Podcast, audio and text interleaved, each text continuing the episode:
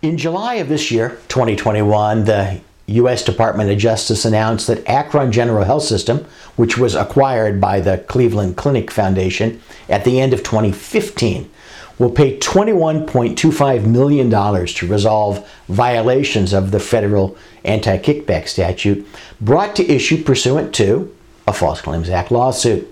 The payment by now owner Cleveland Clinic resolves allegations that between August 2010 and March 2016, the hospital system paid compensation substantially in excess of fair market value to physicians in order to secure patient referrals.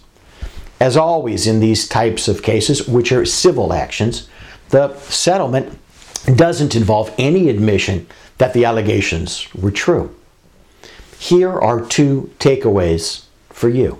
Number one, if a hospital violates the law by overpaying physicians for their services, the physicians were overpaid as a result of accepting the extra compensation. Depending on the regulatory scheme, that leaves open the question as to whether the physicians receiving the payments also violated the law.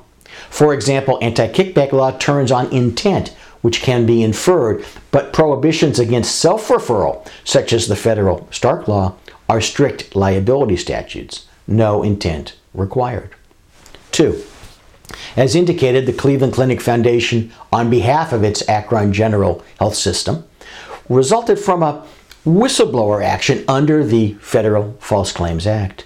Interestingly, the whistleblower was Akron General Health System's former Director of Internal Audit, Beverly Brouse. She raised issues concerning the arrangements that the system had with certain physician groups and was subsequently terminated. Whether or not those concerns were correct or not, and whether or not her termination related to her concerns have now been settled. As I've written in articles, the blog posts before, physicians and their medical groups need to be extremely careful not to create whistleblowers within your ranks. Take compliance concerns to heart and investigate them as part of your internal compliance program. And whatever you do, don't retaliate against someone for raising compliance concerns.